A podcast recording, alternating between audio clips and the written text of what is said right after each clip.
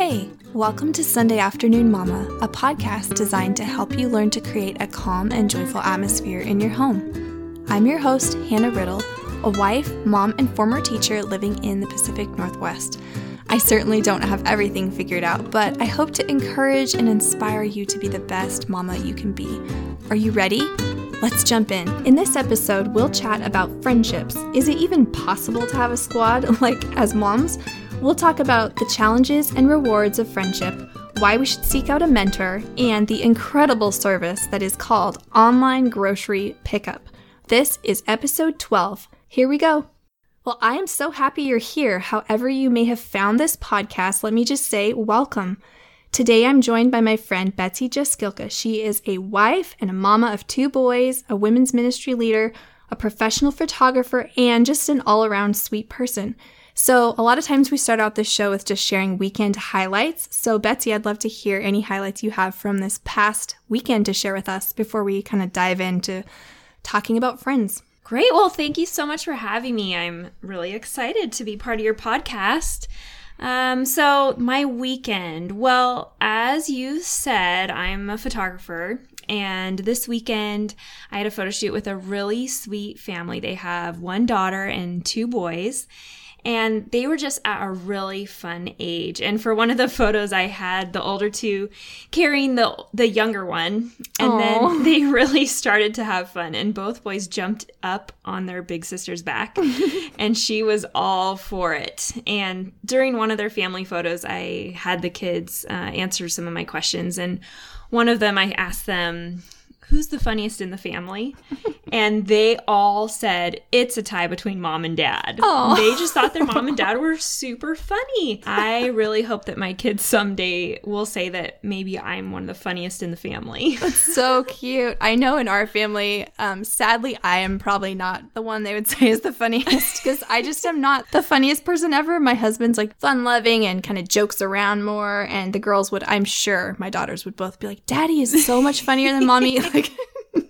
But whatever. I'm okay with that. I'm okay with it. I try.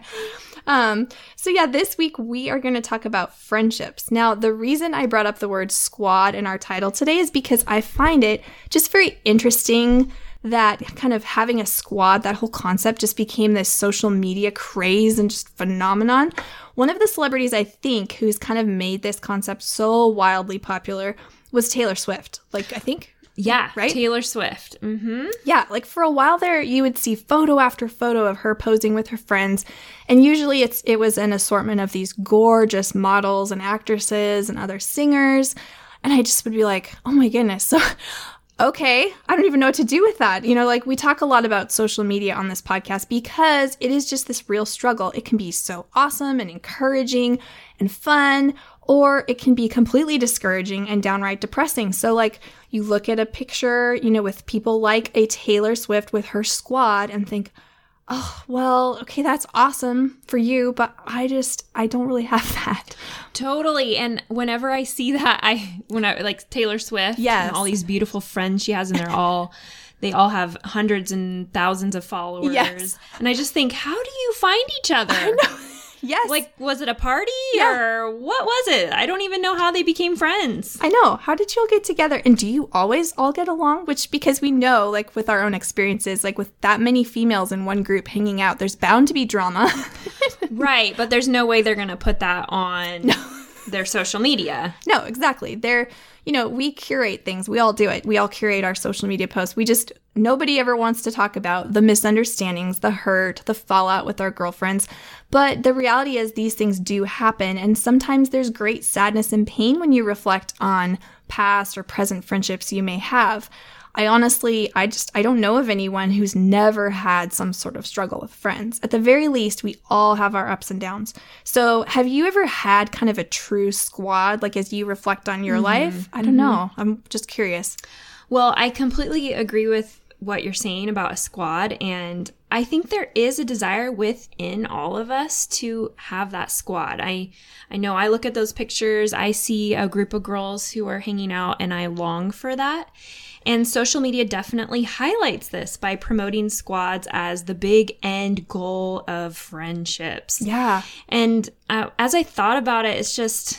I'm just thinking that ultimately this really is a longing in our spirits. And I believe that God created us to have that longing, but it's a longing for true community with God and with other people who are also seeking God. Mm. And I know that I've found myself trying to fill that desire within me with friendships or a squad, but really, ultimately, I've never found that true fulfillment in just friendship alone. Yeah. But, you know, the place that I'm learning to find it is in friendship that is focused on seeking God together. And the focus shouldn't ultimately be about the squad and us and how does this benefit me, but it really should be about something greater than us and greater than me.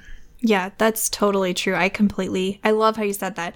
Could you reflect on kind of the changes we all tend to go through with friendships, like based on your seasons of life, kind of from all the way back in high school and then that transition to college and then to now? Like, how do these things with friendships change, you know? Yeah, well, when I think about it, after college, there was a season where I wasn't going to school with the same people every day like I did in high school and then also in college. I really wasn't living in a dorm anymore or in a sorority house where I had constant community. I mean, if I think about it, it probably was almost too much community because it was so much of a distraction. Yeah. And I just remember this was a season where I felt empty and a little hopeless at times because I didn't have that constant community that didn't take any effort at all. And it took time, and it still takes time to develop friendships in the season of work and then also in my season of being home with kids. Yeah, it's true. Things just kind of change as we get older and we're going through these different seasons. So what are some of those things you learned from over the years of just developing friendships when it isn't naturally provided for you, like in a high school, college, or dorm setting? Well, first I would say that you must seek out friendship. The word is pursue. It takes boldness and bravery. Yeah.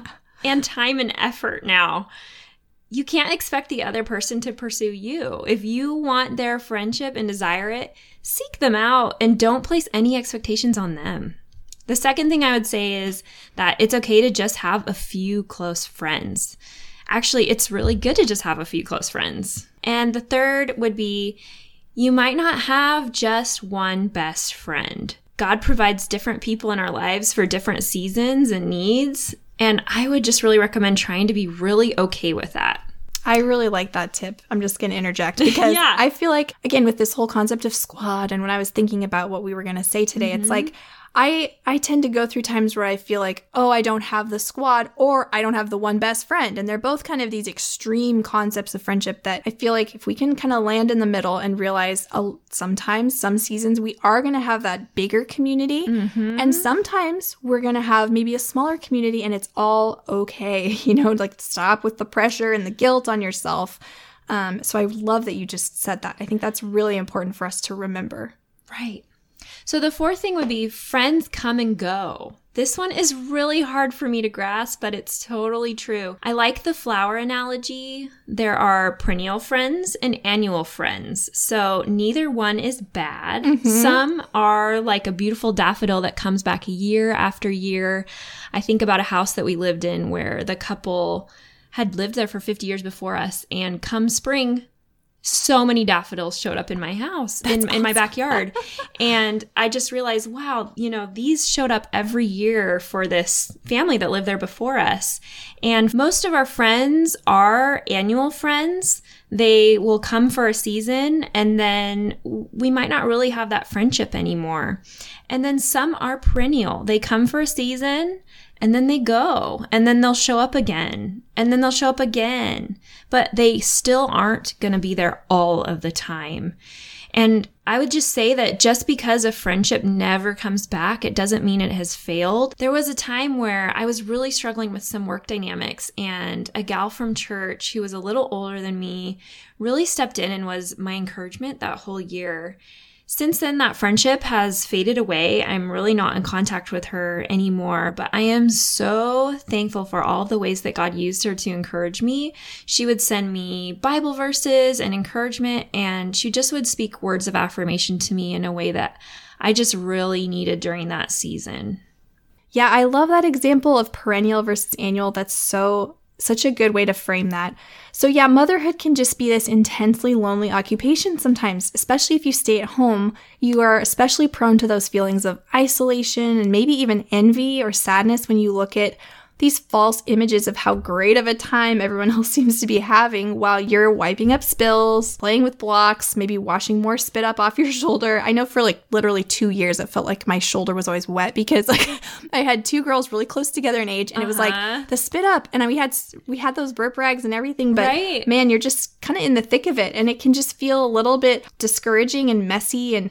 But motherhood, you know, we all know it's this glorious, wonderful calling, but those daily messes, the daily grind, and just the maintenance of the home and children can, if we're not careful, really weigh us down and make us think we're missing out. And that's why FOMO became a thing, like so silly. And in case you have never heard this before, it's like... Yeah, what does FOMO mean? It's like fear of missing out. It's so sad to me, like a tragedy for this generation that we had to come up with an acronym for such a sad thing. So it's like, but it's a real thing, you know, it's true. So anyways, lately I've been trying to just remember what a blessing it is to be at home and just let myself embrace the joy from being with my kids. But all that to say, those days of kind of going out, being a little more free, shopping, having coffee with friends, like when I was in college, those days are definitely behind me. Right. But so what do we do now? We know we need these good friendships and healthy friendships in our lives, but it can be difficult to make them a priority. And knowing when and how and with who we should invest our time and our hearts, because it's kind of a risky thing to like put yourself out there and start a new friendship or get to know someone or rekindle an old friendship that was great. You know, it's just kind of difficult to navigate sometimes. If we look at just nurturing our immediate family relationships and close friends, that might just be a full plate right there, let alone, right? It really is. It's a lot to have on your plate. Yeah, let alone building with a new friend or meeting with an older lady who could mentor and encourage you. So all that to say, friendships are really important. Albert Schweitzer said, in everyone's life at some time, our inner fire goes out. It is then burst into flame by an encounter with another human being. We should all be thankful for those people who rekindle the human spirit. Isn't that, I love that. Yeah, so true. Yeah. So let's talk about younger friends for a moment. I mean, what do you think some of the benefits are of having younger friends in our lives? Oh my goodness. I love having younger friends. I'm the youngest in my family, so I kind of naturally gravitate towards having a younger sister to connect with. And I really think that everyone would benefit from finding younger people to invest in.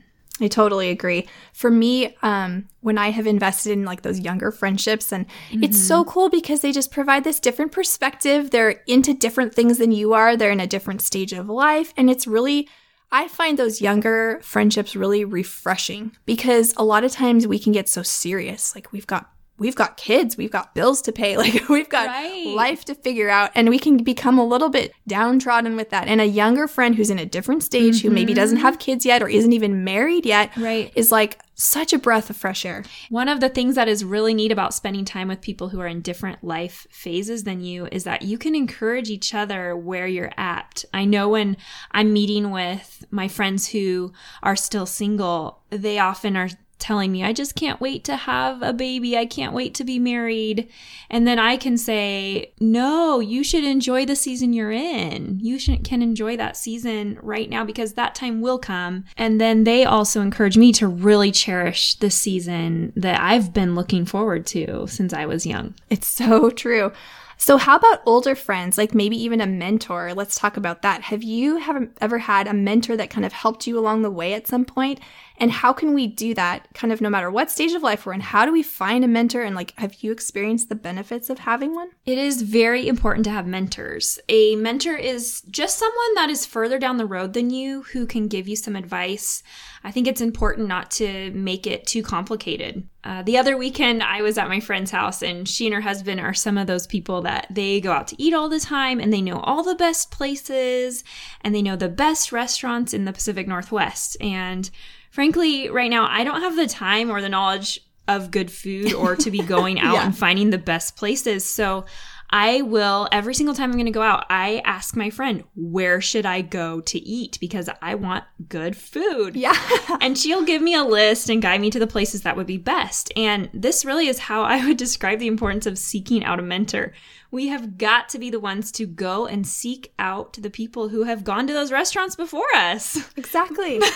But seriously, the people who've walked the roads before us, they are the ones that can give us the best advice for each season of our lives.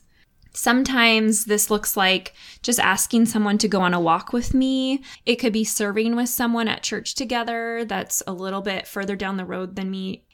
It takes my own initiative to make that happen, and it doesn't have to be a long-term commitment. It can really just be a couple walks here, a coffee date there, and it doesn't have to be more complicated than it sounds. Yeah, that's really, really good. I think it's a little intimidating sometimes for people to think, okay, I know I need a mentor, but how on earth do I do that? Where do I begin? I love that you say keep it simple, keep it just natural. Just let it flow and let it just develop. But you do have to seek it out, and you do have to be intentional, or it may not happen. Right. And I would really emphasize the importance are that first, that you pick a good example for a mentor. And then two, to just know that it's your job to seek them out.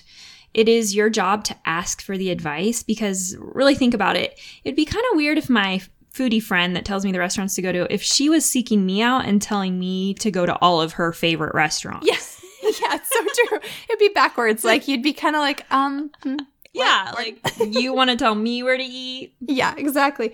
When I think about my own life, I'm just thinking of a few examples of ladies that have been super influential in my life. And I won't give all the names, of course, but and get into too much detail, but basically they are people that I admire that have spurred me on and just helped me rise to another level. They kind of call you higher, because it's like, look, I see the potential in you. I know you can do this, or I know I believe in you, that kind of thing. And then sometimes they give great advice like, you know, you'll get through this, or I've been through something similar and this is what I learned, or this is what I would tell you to just focus on, or, you know, I have learned, don't worry about this type of thing, because in the end, it doesn't matter. Right. So here are some powerful benefits of just having a mentor. This was from an article on the Art of Simple website, which I love. It's kind of founded by Tish Oxenreiter, who's one of my favorite authors. And she also has a fabulous podcast, The Simple Show. But anyways, she this article that is on her website basically says three amazing things about mentors. Number one, a mentor leads the way, kind of clears the path. They've been there, they've done that, or they know, even if they haven't experienced every single exact thing that you're facing, they just kind of have more life experience so they can speak to those things that you're having trouble with or you're not sure how to proceed. The next thing they say is a mentor can see your potential. Like, we don't always see ourselves accurately. I know I don't. You know, like, let a mentor encourage your full potential, because they're kind of on the outside at a different stage of life with a different view. And they can just speak that encouragement to you and really, really help you see your full potential. And the last one was a mentor isn't afraid to ask hard questions. And this one is so good because, you know, a mentor could ask you, hey, do you need to be doing this right now? Or I've noticed that you're getting consumed with such and such, or like really hard questions where if you've invited them into your life to speak truth and to kind of get you going, that's going to be... It could be a little bit hard to hear at first, but it's like, that's what we all need. Those truth-telling with grace, but like truth-telling people that are really wanting to encourage us to reach our goals or be a better mom or that whatever it may be. Right. I remember a time when I was meeting with a mentor and I was complaining about some things and just saying things like, woe is me, can you believe this, really just wanting her to be empathetic with me. And she really called me out on it. And I was I still am shocked that she did this. And this has been probably 10 years now, but it is probably one of the moments in my life where I realized one of my behaviors needed to be changed. And I'm a much better person because of it. That's so good. Oh, man. I'm just thinking about those moments in my life, too. It's like someone has called me on something, and it's good. It's hard, but it's good. A quote from that article that I will link to in the show notes from The Art of Simple says, "Our children need moms who are confident with where we are at, yet are fighting for who we hope to become." Oh, yeah, that's so good. Yeah.